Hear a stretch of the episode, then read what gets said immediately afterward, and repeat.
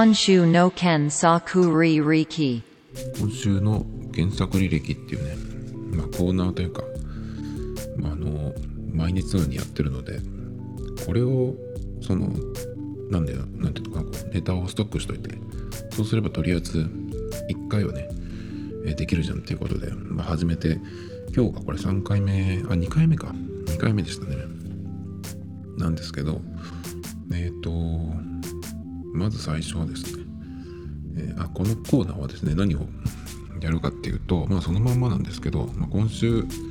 この1週間のうちに自分がこう検索したもの、えー、検索履歴をね何ていうワードで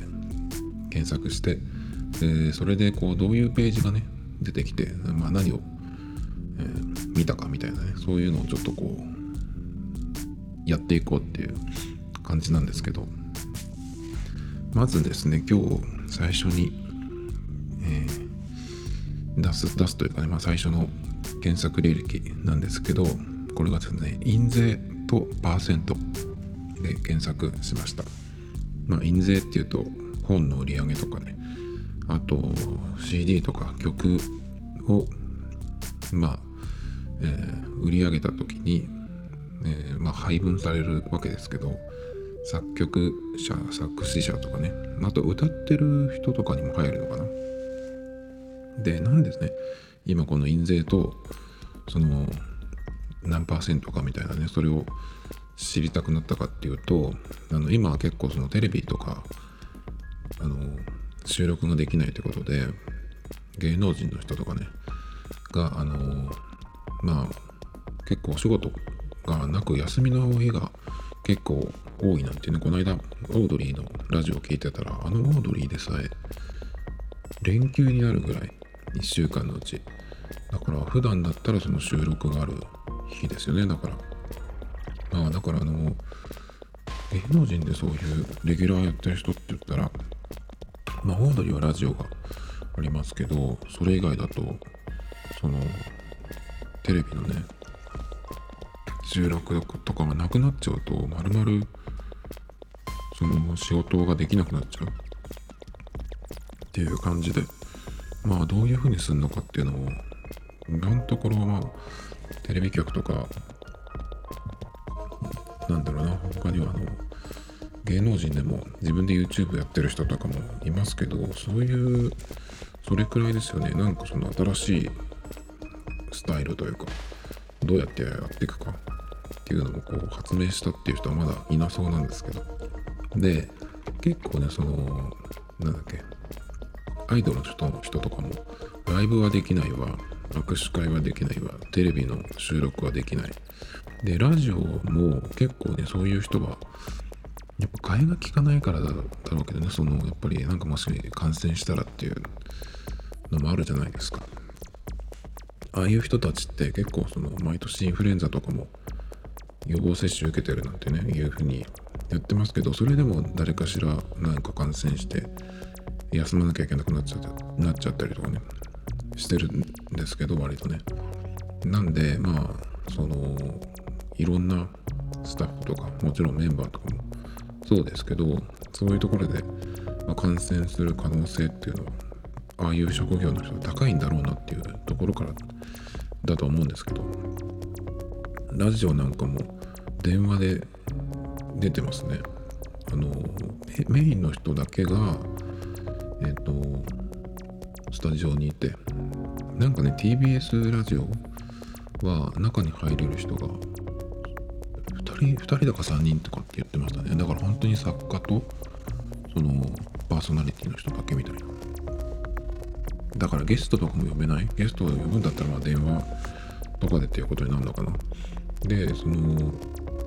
僕が聞いたのは日向坂の人なんですけどその人があの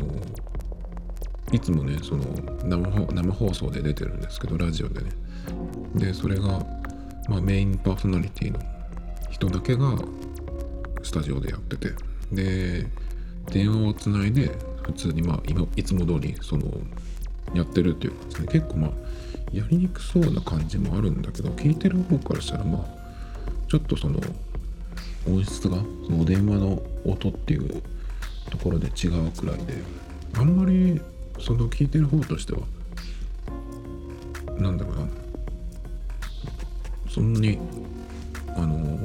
まあ影響はないっていうかでもその掛け合いというかねお互いが見えないっていうことでこうやりづらさはあると思うんですけど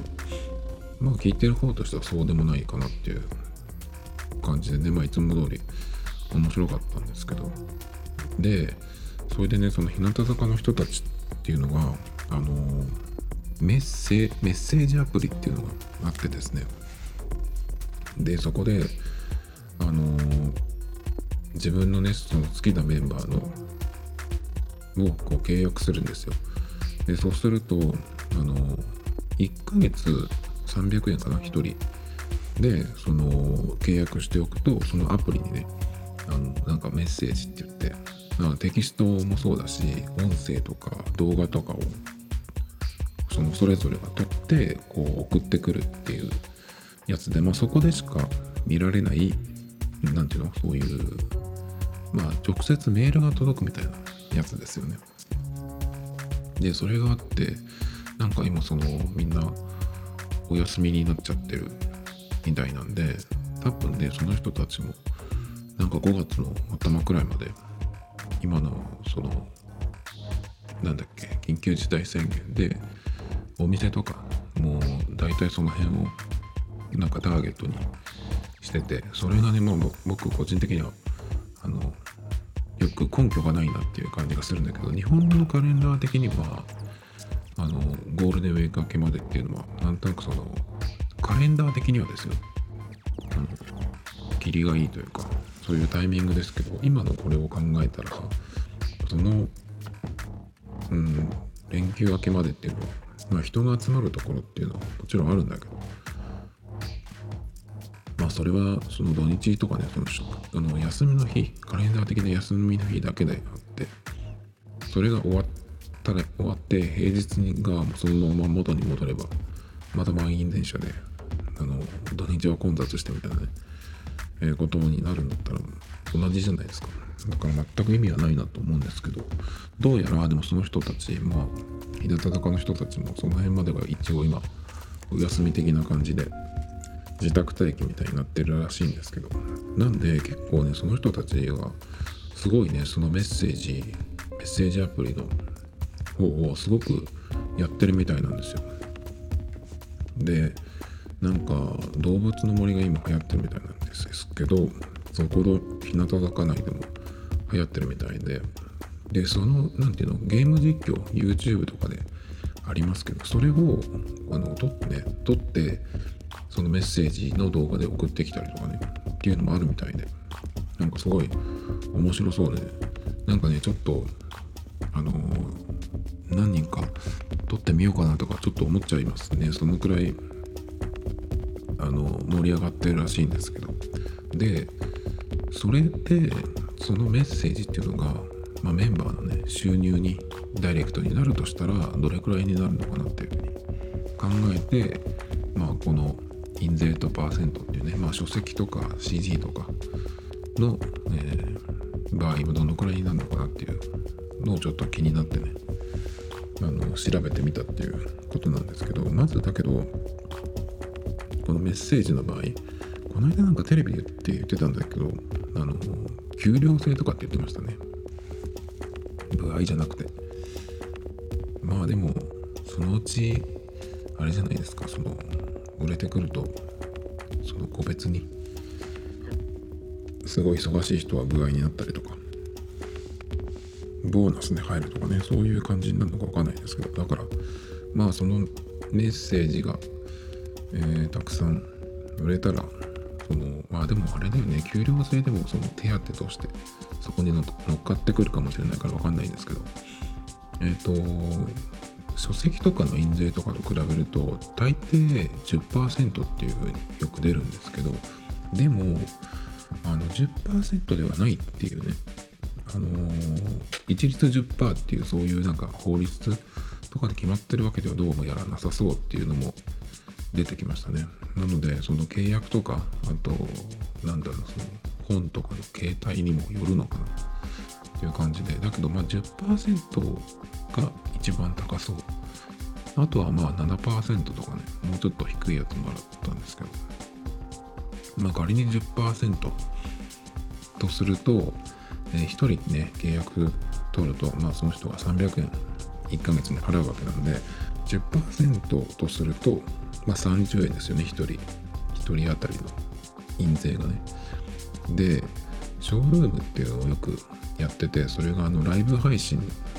のやつなんですけど結構このぐらいの人たちがやると1万人はね集まってくるんですよ。平日とかでも。らしいです。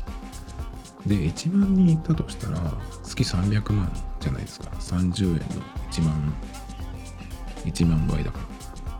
ら。ん？30万か。違ったわ。えー、んちょっと待って。30円の1人30円で100万人集まったら30万。だからまあ月30月300万の売り上げで10%バックなら月30万っていうことなんでまあなんかそれを聞いたらねちょっと高いのか安いのかちょっとよくわかんなくなってきちゃったんですけどだからそのメンバーの人個人の売り上げって言ったらうんまあ実際どのくらいいのかな。1万人っていうのがそのまあ目安として今出したんですけどそれはのライブ配信の視聴者数が大体今もっとすごい人いるんだけど、まあ、少なく見積もっても少ない時でもまあ1万人はね来るっていう感じなんですけどだけどまあそれってあのただで見られるやつなんでそれとこうまあたとえ300円だとしてもその有料のものっていうのはやっぱりそのお金出す人っていうのはそこで結構減ってくると思うんで1万人はうんいるかどうか分かんないけどまあでも少なく見積もっても1万人。だからもうもう少し少ないかもしれないね。半分いるかどうか。だけどまあ仮にまあ1万人1万人で1万人1人のメンバーが集めた。契約したとするとまあその10%、えー、バックされるとしたらまあ月に30万だけど売り上げとしては事務所の売り上げとしては300万になるじゃないですか。えっ、ー、と1万人。えー、1万人じゃないや。あまた違うわ。300万じゃないや。なんだっけ。1万人でえー、1万人で30人。だからあれなんかもう計算が違うような気がする。頭が悪いな。1万人で30円だったら30万。だからえっといくらだ？10%3 万円全然だな。小遣いじゃん。あれもうなんかこれ300万って最初になんかやっちゃったところがもうそれで分かんなくなっちゃった。の300万でメモ書いちゃったんです。まあだからえっ、ー、と月に30万1人のメンバーが。えー、1万あ違うか。あれ ?1 万人で、えー、1人300円。だからやっぱ300万か。300万の売り上げで、えー、10%バック。だと30万か。いいのかいいのか。だから、えっ、ー、とメンバーが、え1人1人当たり1万人契約取ってくれれば、えー、事務所にはまず300万の売り上げが立つと。で、300万の売り上げを、え何人メンバーがいるかっていうと、20人とかいるんで、まあ、仮に20人だとしたら、6000万でいいのかな今度は。ですね。6000万。それだけで。だからまあ、そこまでね、その人数がいるかはわかんないですけど、まあその1万人、20人とかのメンバーが1万人ずつね、え300円の契約を取ってれば6000万それだけで売り上げがあるっていうことなんですけど。でもあの握手券売ったりとかねとかライブやったりとかライブはどうなんだろうな今。あの収益的にはどのぐらい黒字利益になってるのか分かんないけど。結構やるのに経費がかかりそうだから。まあ物販とかもであのあげるんだろうけど。だからそれは考えれば今それができなくなっちゃってそのメッセージアプリの契約でね仮に20人が1万人に、えー月300円の契約を取ってたら6000万ですけどそれじゃあだいぶ足りないんだろうなっていう感じはしますけどね。でもこういうなんていうのかなそのライブとかなんとかっていうそのお金がかかるところもともとないとしてこういうなんていうの、えーこうカモが釣れるようなさ人をこういっぱい集めて。でこういう、まあ、会えない接触はできないけどこういうところでね、えーお金をこう稼いでいくっていう風になるとまあ月6000万の売り上げが立つっていう計算ができるっていう感じですけど。まあ有料コンテンツにお金出す人っていうのは半分もいない気がするんだけどねやっぱり。あの iPhone のアプリの App Store とか見てても。まあ無料が当然みたいな感じじゃないですか。だってあのなんていうの？普通の人がちょちょっと作ったようなアプリだったらまだわかりますよ。なんかその学生の人とか、まあ、学生じゃなくてもちょっとそういうプログラムを勉強しようと思ってそれのえーていうのかな。まあ材料というかとしてアプリの開発を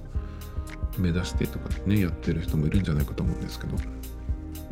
そういう人がなんかその本当にまあ練習というかねそういう目的だからちょっとこう無料で出してる。あとはちょっとこう広告を入れて、まあ、それのカットするのに、うんまあ、例えば300円とかね、えーそのぐらいの値段をつけてるとかっていうのはあるかもしれないけど。あの普通になんていうの企業とかが出してるゲームとかでああいうのがもう無料でできるわけがないじゃないですか。普通に考えてね。全部やっぱりそのお金を出した人がその完全版というかね完全版っていうのもちょっと最近はないけどまあ有利に遊べるっていう風になるわけですけどだからねそういうのをこう何でもタダだと思ってる人からするとねまあそういうのはその300円ぐらいでもあんまりお金を出さないんじゃないかなと思うんですけど。でも結構今って他にその何そういうアイドルのファンとかの人が普段に比べるとお金使うところがないので契約が増えるんじゃないかなと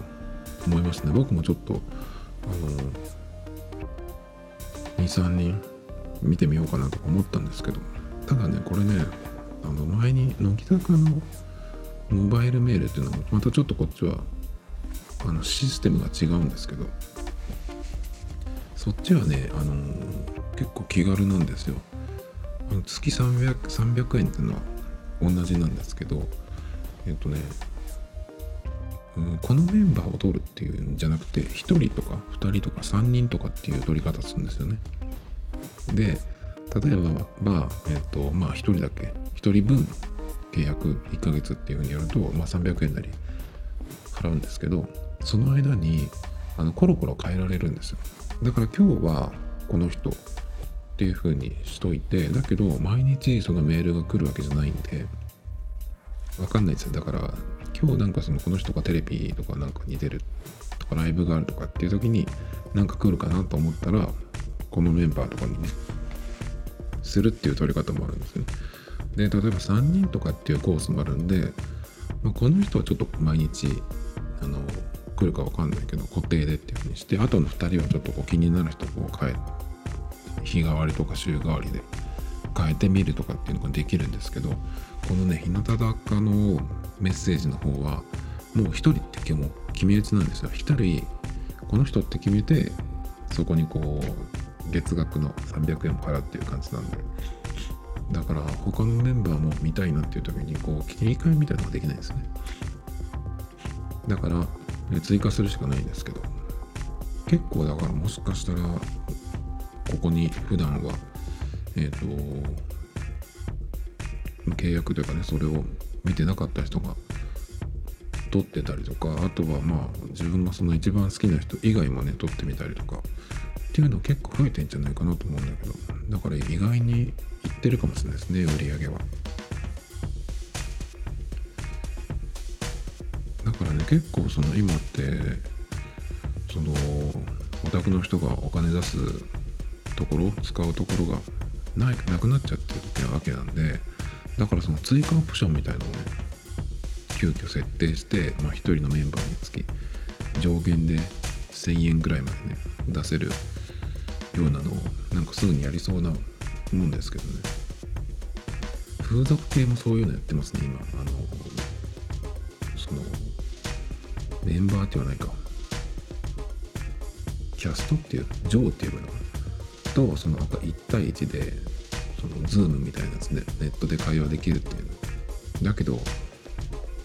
それってかなり変わった人だと思うんだけどね。触れもしないのに金出す人がいるっていう。の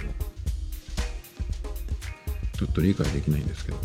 全然その普段と比べたら利益になってないみたいですけどねそれでもね。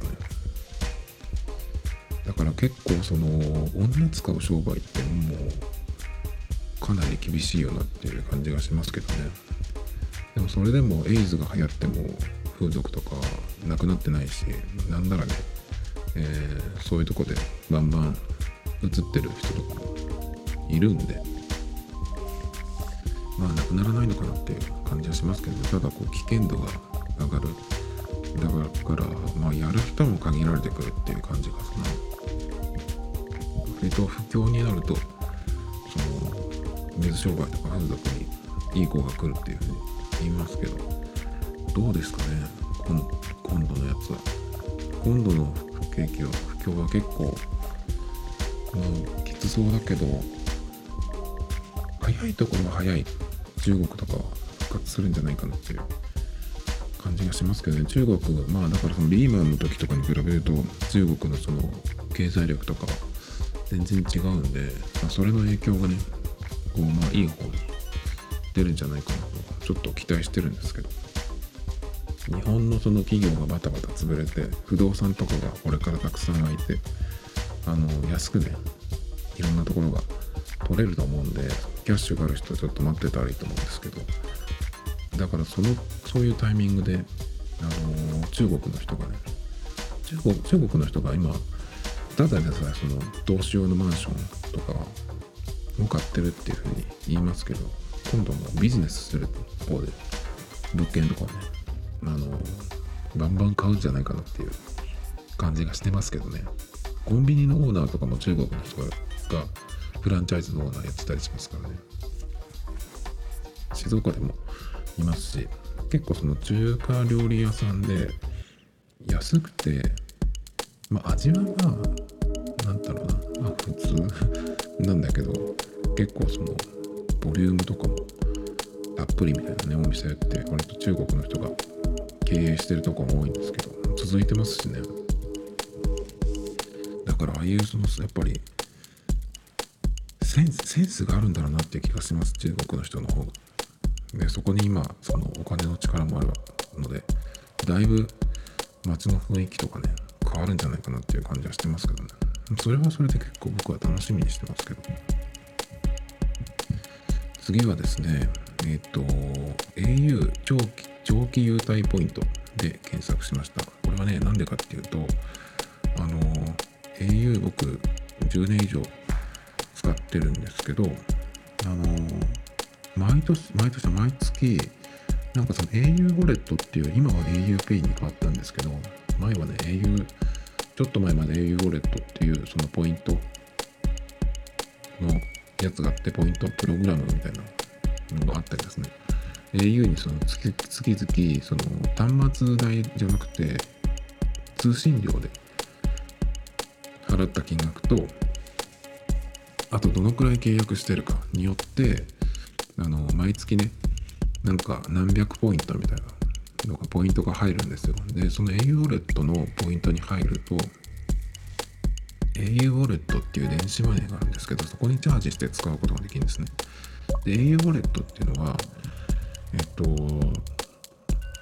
なんだっけなカードプリペイドカードを、えー申し込めば送ってもらえてそれをこうマスターカードが使えるところだったらどこでも使えるんですけど。でさらにその au ウォレットのカードっていうのは iPhone とかの Apple Pay にあの入れることができるんでそのポイントをその au ウォレットあー au ウォレットか前のやつはでそこにチャージして、えークイックペイが使えるとこだったらどこでも使えるんで、まあ、コンビニドラッグストアスーパーいろいろね今はもっといろんなとこがクイックペイ使えるようになってますけど、まあ、そんな感じで普通にね使えるんですよ。だからたまにその貯めといてあこんだけ貯まってるっていう風になったらチャージして使うっていう風にしてたんですね。で僕の場合は今えっ、とその10年以上っていうのとあとはねうんと契契約年数じゃないや。使ってるプランが結構高いやつなんであの月月間で8000円とかかな。8000とか7000とか。最初のそのちょっとこう割引が入るんであれですけど。まあ7000円とかだかな今。そうするとえっと700ポイントぐらい入るんですよ。毎月。なんでまあこのくらいの時期になるとこんぐらい溜まってるからじゃあマックに行くのに使おうかなとかね思ってて。で毎月だいたいその上旬の7日とか8日とかそのぐらいのタイミングでそのポイントが入るんですよね。で今どんぐらいだろうなとかって思ってで見たらですね今月もう十何日とかになりますけどあの入ってなくてポイントがねどうしたのかなと思って、まあ、こういう時だから、まあ、止まってんのかなとか思ったんですけど。最初そう思ってたんですよ。だけどそういうのって別に自動でできるでしょって。自動でやるでしょと思って。だからその、うん、オフィスに人が来れないからポイントがつかないみたいな。っていうのもなんかそんなことあるかなとか思って。でこの au 長期優待ポイントで検索したんですよ。そしたらですねなんかこのポイントプログラムが変わったみたいです。まず au ウォレットっていうのから auPay に変わったんですよね。でえっ、と au ポイントプログラムっていうのがあったんですけどそれがね3月3日から改定したらしいです。でこれが結構ねまあ僕としては解約ですね。いわゆる。えっとどう変わったかっていうとステージ制になったんですよ。でうんまあどのくらいその au で支払いしてるとかねそれとあと auPay を使ってる使っていくら買い物するとかね。あと au ワウマだっけかな。なんかその au がやってる。全くあの興味がない。あの個人的にはいらないショッピングサイトなアマゾンみたいなミニアマゾンみたいなやつですね。ミニ楽天みたいなね。楽天でさえ使わないからね僕はでそういうのも使ったら何ポイントみたいなそういうこう加算されていってでそのポイントによってステージがどのなんあのゴールドとかシルバーとかってまあランクですよね。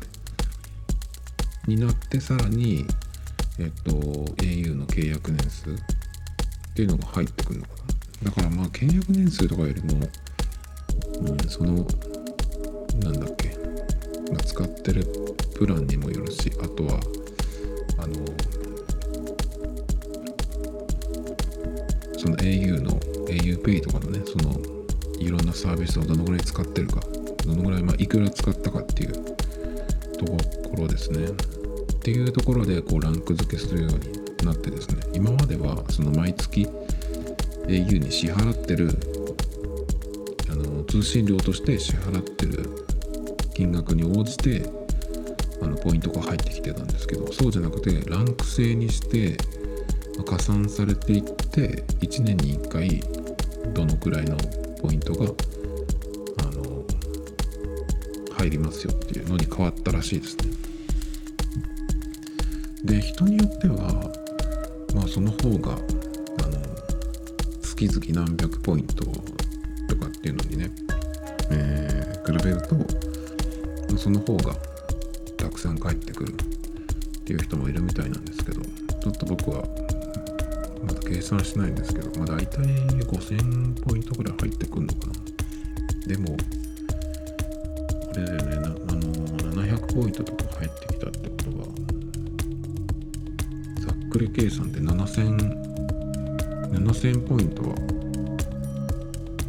1年でくるじゃないですか。だからそれよりもかなり減ったっていう感じがするんですけど、まあ、僕 au のそのサービスとかはね全然使わないし使おうとも思わないんで au とかね本当にね QR コード出して支払いするとかね本当嫌なんですよ。ずっとねクイックペイとかスイカ、まあ、ほとんどクイックペイですかね。でやっててまあそれでダメなとこはまあカードが使えればカードっていう感じかな。大体そのクイックペイがないところ。まあ現金が使えるかカードが使えるかだけど現金だけだったらもうそこではいかない。でカードが使えるんだったらカードっていう感じなんですけど。なんなんだろうな。カードを使えてまあペイペイが使えるってなったら。まあペイペイを使った方が多少得なのかでもちょっとわかんないですよね。もうペイペイもあのクレジットカード今何に書いたんだっけな。もともとねペイペイがスタートした時はその Yahoo のクレジットカードを作らせたいから Yahoo ジャパンカードを、えー登録、まあ、紐付けしてるとそのバックが大きいみたいなのがあったりとかしてチャージができるのがそれだけとかね。とかあってですね。まあでも PayPay が使えるとかそんなになかっなかったとかもあるけど自分の行きたいところで PayPay を使うっていうのがあんまりなかったんですよね。PayPay 使えてクイックペイも使えるんだったら僕クイックペイ使っちゃうんですよ。っていうのは結局そのクイックペイに紐付けてるカードがメインカードなんで。だから PayPay を使うっていうその回数とかね場面がかなり少ないんですよね。だからあんまりその、まあ、QR コード自体もそんなに使ってないし。あのクイックペイをねやっぱり使い慣れてるんでさっとかざしただけで OK っていうのがあるのでそれに比べるとその QR コードで払うっていうのはねものすごくこう手間ってほどではないけどまあ泥越しいっていうかねクイックペイだったらこれでって言ってレジの人に言えばまあピッて押してもらってなんかそのレジの方がねこういろいろやってくれてる間にこうかざしとけば終わるので。それを考えるとクイックペイじゃないや QR コードの場合って両方がその支払いのためにこう時間を割く。っていうことなんでちょっとねなんかあんまり好きじゃないなっていう。ところがあるんですよね。なんでまあこの au の、まあ、その長期優待ポイントっていうのがね、まあ、あったですけどまあ月に700円とかだったんでまあマックに1回行く分ぐらいですよね。クックペイで。1回ずつ使ったとしたらですけど。でこれがねまあこういう年に1回誕生日の月にっていうことなんであのもしそこまでね au をやめたらまあそのそうってことではないけど。まあだから本当にその携帯キャリアって長く使うっていう意味が本当になくなってきましたよね。まあ身軽になれるのはいいけど、あの解約も1000円だしね、2年契約の。でもまだあれですね、好きなようにこう、本当だったら端末とその SIM のその通信契約どこにするかっていうのをこう柔軟に選べるっていう風になりそうなもんなんだけどなかなかならないですよね結構その、SIM だけの会社っていうのもありますけど勝間和代さんのブログを読んでた時に結構そういうのを駆使してるというか初めて聞いた通信会社のやつとかだったんでねまたちょっと勝間さんのブログとか見てみようかな次はですね、えフェラーリ430で検索しました。これはですね、えっ、と、キンキキッズの堂本光一さんがなんかラジオをやってて、たまたまラジコでなんかやってるかなと思ってつけたら、あの、光一さんが番組やってて、で、その中で、あの、あれ、お便りが来て、それを読んでたのかな？で、あの、フェラーリの焼き芋屋さんがあるとかっていう、なんか話をしててね。で、そこで、えっと、光一さんが多分その写真を見たんですよね。で、これ430だよねとかって言ってたんで、何かなと思って見たんですよ。で、フェラーリ430ってどういうやつかなと思って。まあ、それとこう検索したんですけど、まあ、それはフェラーリの形はいいとして、えっと、その焼き芋屋さんですね、それもちょっとこう見てみたんですけど、まあ、フェラーリに、えっと、その焼き芋をやるためのリアカーみたいなやつをこうくっつけて、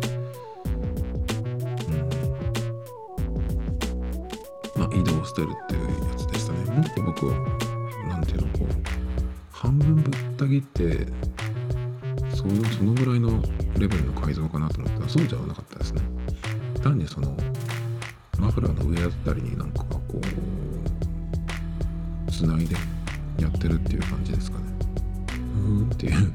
感じでした。何年かやってるみたいですね、この焼き芋屋さんは。えっと、関東、東京ですかね。で、それよりもね、僕はちょっと面白かったというか、これはチャンネル登録しちゃったっていうところなんですけど、フェラーリ430で検索して YouTube に飛んだんですよね。そしたら関連動画で出てきたんですけど、えっとね、これ何つったらいいのかな。ま、フェラーリ430っていうのがタイトルに入ってるだけなんだけど、うん、これなんて読めばいいんだろう。英単語なんですけど、 low に ERING っていうついてるんですけど、 Lowering？My Manual Ferrari F430 at GL Automotive。2020っていうタイトルなんですけど、これがですね、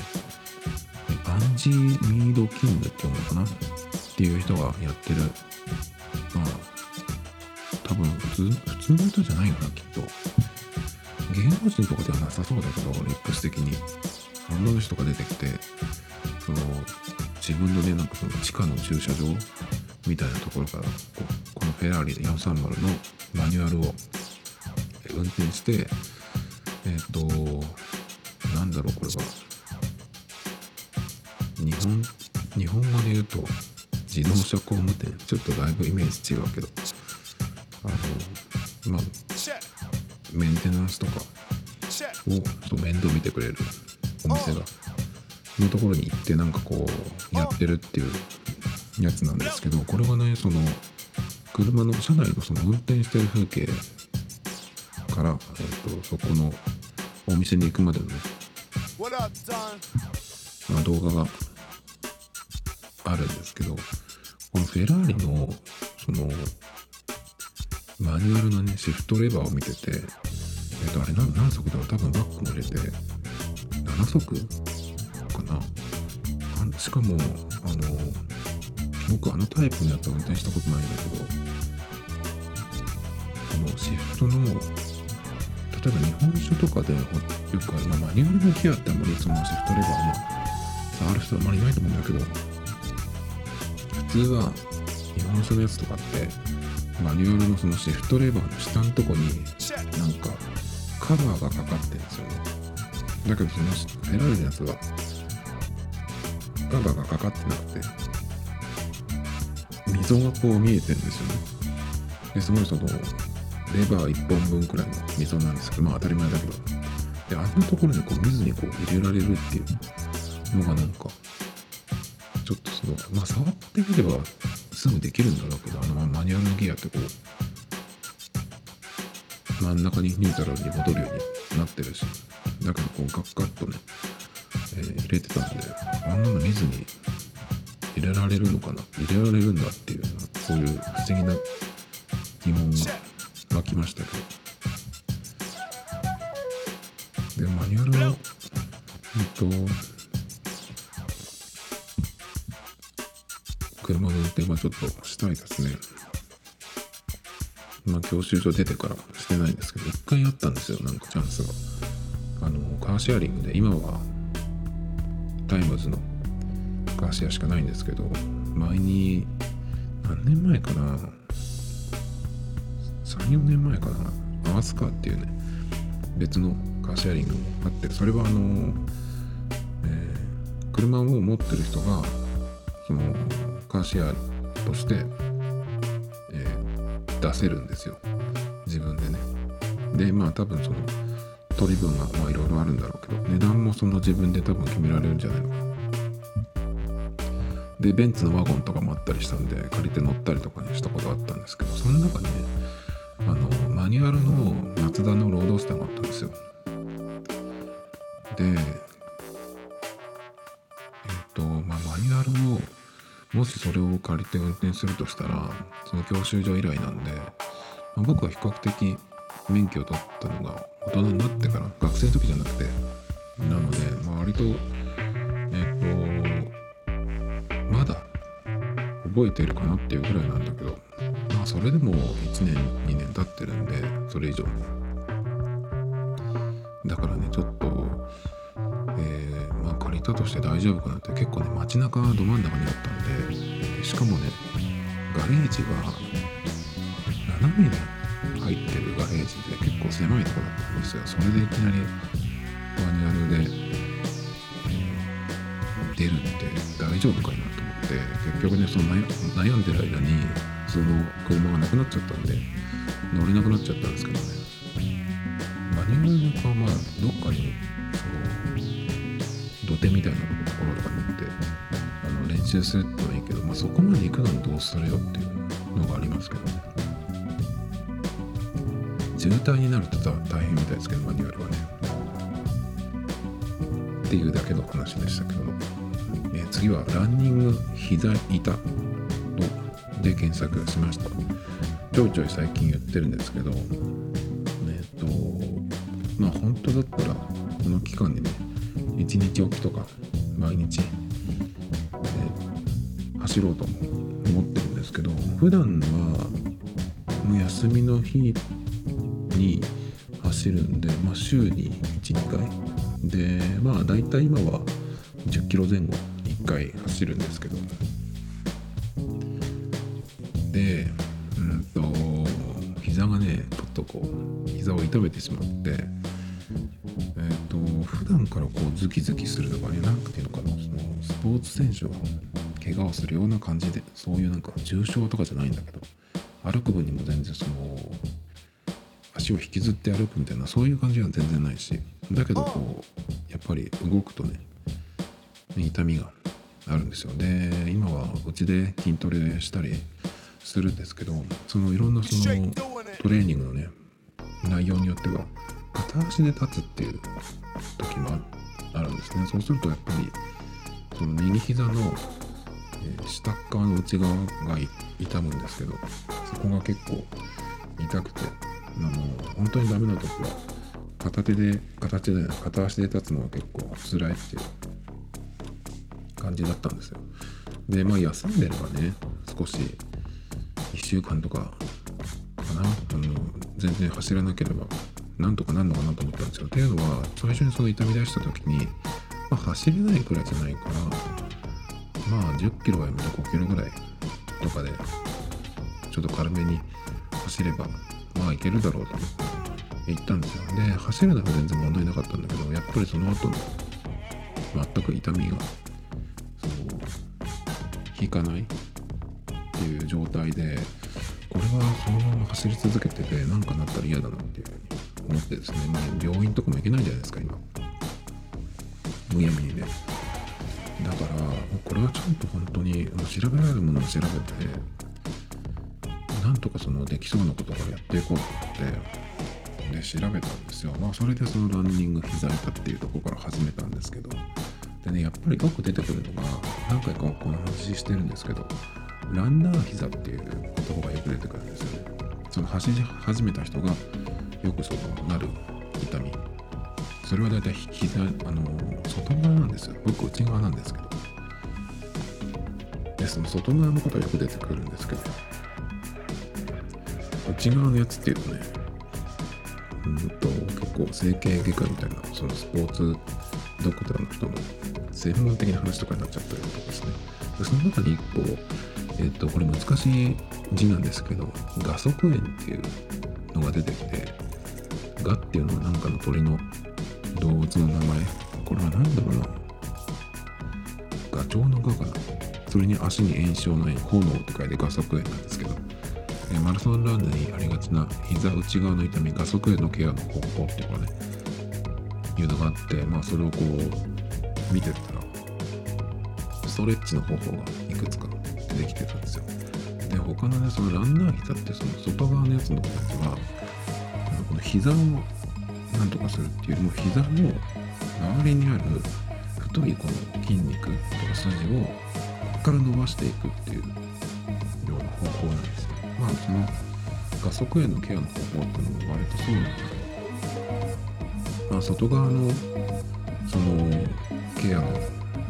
やつよりかは効いてるような気がするっていう感じでね、まあ、いくつかそのストレッチをやってみたんですけど他のところにもねあのその内側の痛みに効きそうなやつが出てきて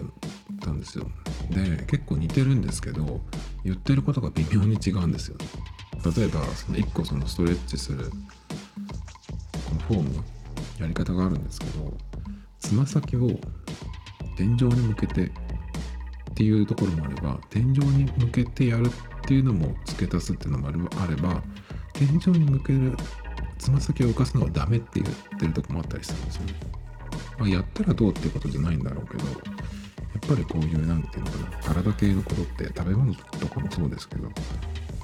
こっちではいいって言ってるのがこっちでは違うとかね。そういうのよくあるんですよ。ね。だから本当になんだろうなあんまりやってみてよければっていう感じなんだけど。でもねこの一番僕の聞いたのはこれリンク貼るんですけどランニングによる膝痛を解消する運動 NHK 健康チャンネルということでっていうところがあってですねこれをやったらちょっと良くなった気がする。まあまだやり始めて2日くらいなんですけどこれを見つけたのはねだからこれをそのウォーミングアップの時と終わってからのケアでやっていけばそれとあと走ってない時も毎日やっていけば結構なんとかなるのかなっていう感じがしてますね。もうさすがに2週間ぐらい走ってないんでちょっと困ったなと思ってさすがにだから明日ぐらいには走ろうかと思うんですけどだけど10キロはねさすがにねまあ体力的にいけるとは思うんだけどやっぱりダメージを考えると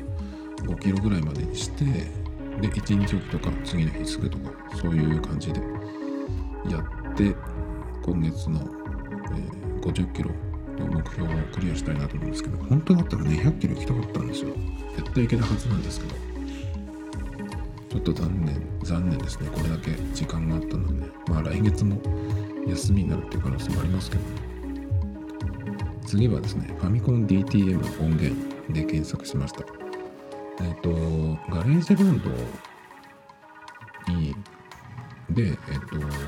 そのファミコン音源みたいなのを使えないかなと思って、そういう期待をして、ファミコン DTM 音源で検索しました。まあ、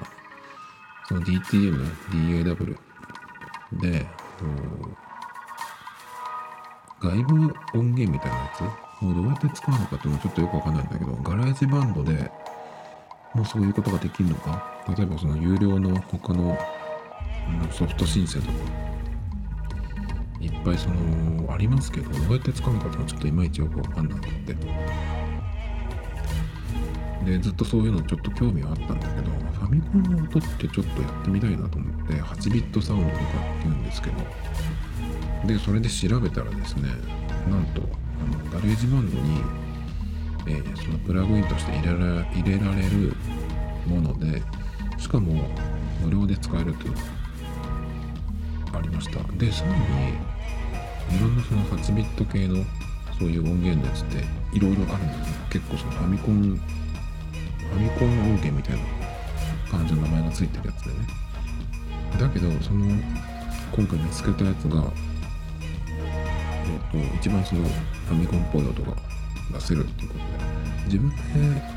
あの音をこう調節していけるんでだからもっとこううまくできるはずなんですけどまだねでもそんなにやっとこう使い方がよく分かったっていう感じで意外にね簡単にできたんですよで本当にそのファミコンの音ができるんでだけどそのえっとシンセ1個1個の音源でドラムからベースからそのメロディーのパートから作っていくっていうことなんで細かくそのこのパートをこの楽器として使うっていう感じで音を作ってトラックを分けていかないといけないっていう感じなんでちょっともうちょっと触ってないとなっていう感じなんですけど本当だったらこの回にその8ビットの音源を使ったあの曲をね入れたかったんですけど間に合いませんでした。で結構今、ね、ファミコンの音あの音楽 BGM 実際にその使われてたやつっていうのをいろいろこう聞いてるんですけどどういう感じで、えー、音をね作ってんのかなっていうのを参考にしたくてあの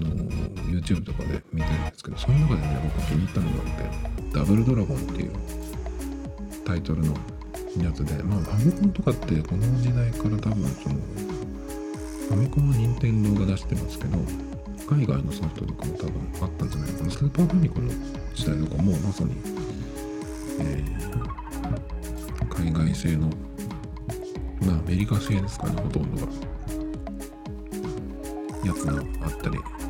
するんですけどでもこのダブルドラゴンに関しては対等ってやったんであの日本のやつだと思うんですけどこれのね、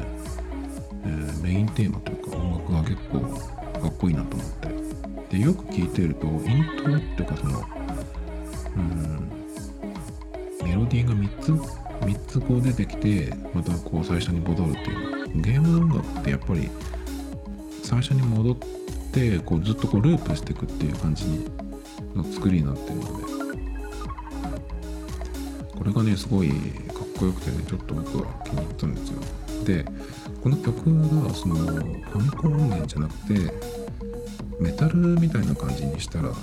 っと合うんじゃないかなと思ってたらメタルカバーっていうのもあったりとかして、ね。あとはそのいろんなダブルドラゴンっていうタイトルに出てくるいろんな曲をこうつなげてそれをドラムでカバーしてる。カバーっていうかそのかぶせて叩いてるっていう感じなんでそれもすごい良かったですね久しぶりに結構このドラムのやつでかっこいいっていうか音もいいので聞いた気がします。もちろん海外の人です。次打ち込み関係でもう一個なんですけどレゲエ打ち込みで検索しました。えっと今毎日のように Apple Music でいろんなその、えプレイリストを聞いてるんですけど今週ですねダブダブっていうまあレゲエから来てるんですけどそのダブのねプレイリストを聞いてましてなんかこの感じをちょっと BGM このポッドキャスト用の。BGM で作りたいなと思って、まあ、まずはねダブっていうのはどうやら、まあ、超雑に説明するとまあ基本はレゲエなんだけど、あの各パート楽器にリバーブとか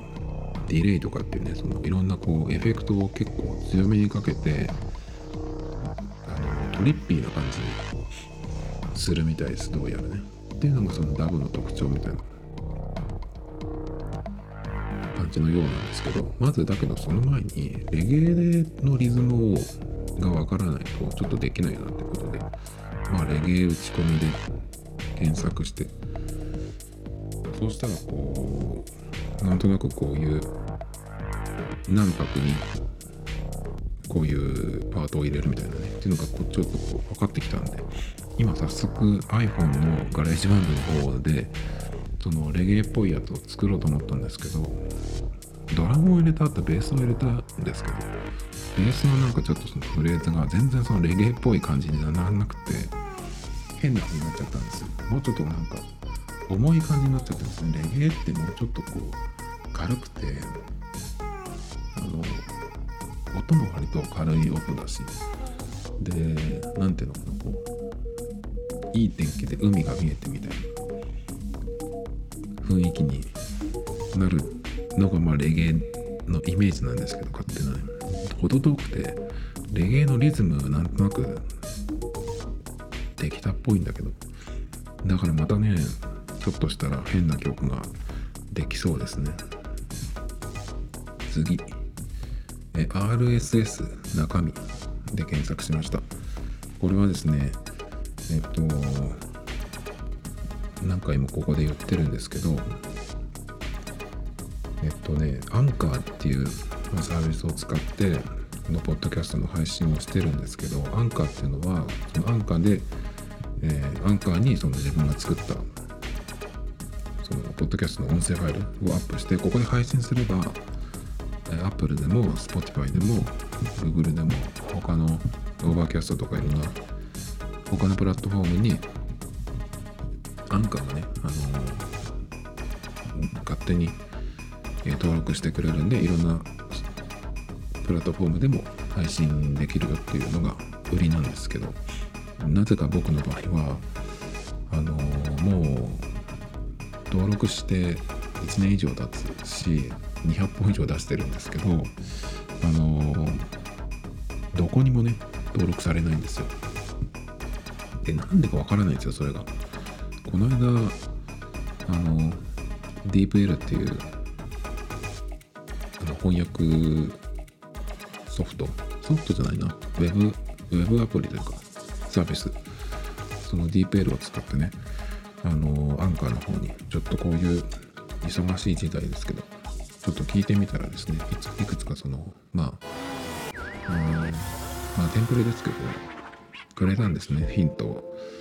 だけどどうしても解決しなくてまあどうしようかなっていうとこなんですけどで前にねえっ、とこれどうしてなダメなんだろうと思って調べてってでとりあえず Apple のところだけ自分でそのアンカーの RSS を登録しようっていうことでまあそれは簡単にうまくいったんですよ。でそれができたからまあどんどん自分でやっていけばいいじゃんってマニュアルでね。で次に Spotify に行ったんですよ。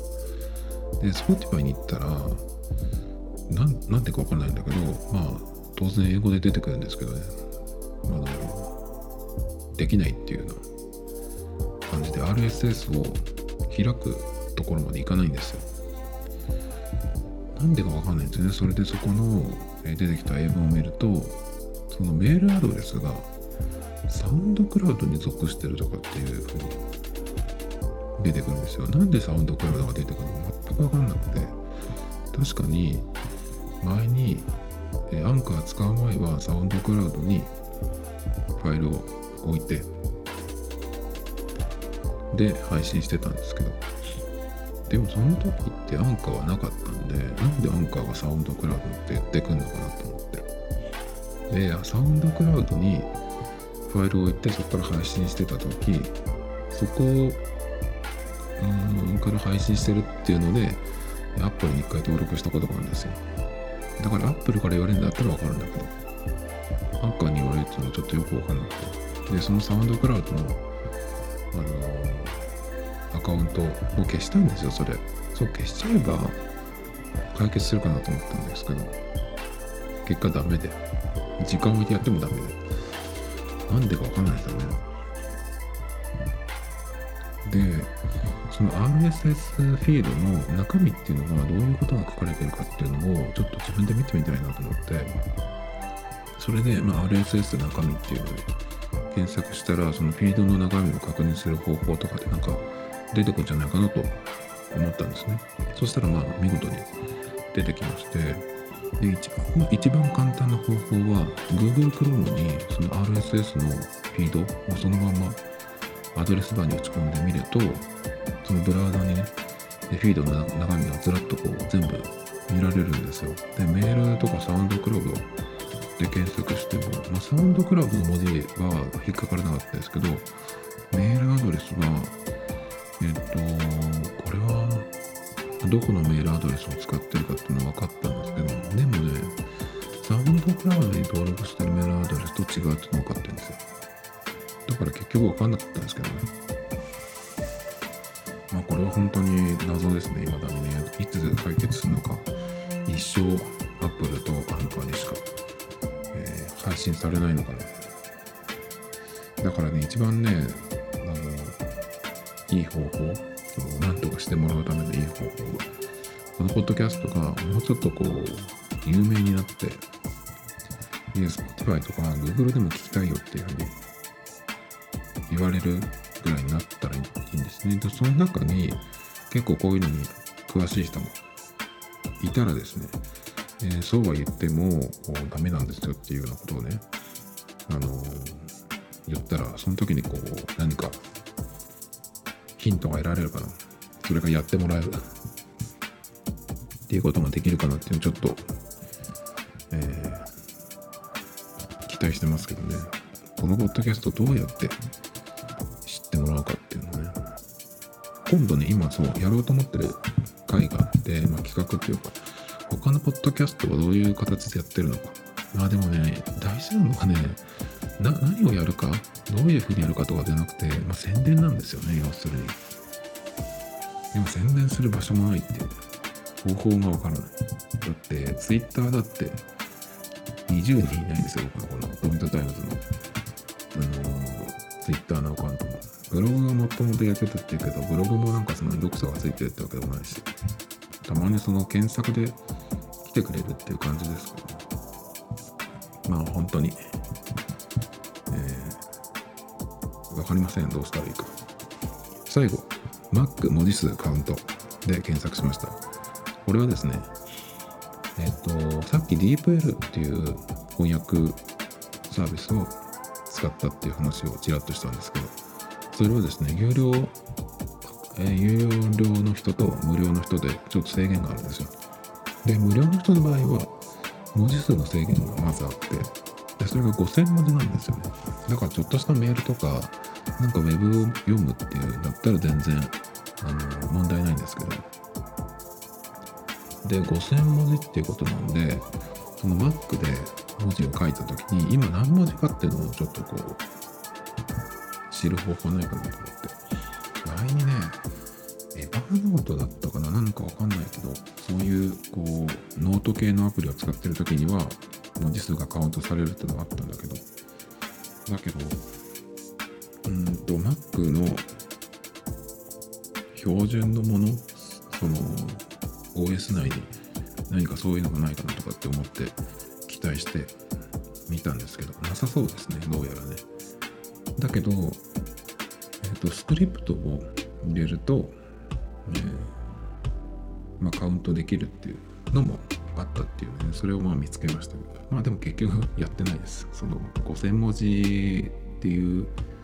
のはまあ大丈夫そうなんで。でもねもしこの文字数 Mac でカウントしたいって場合はこれを入れとくと結構簡単にできるっぽいです。であのー多分何でもできるの。かテキストエディットかな。に、えーペーストして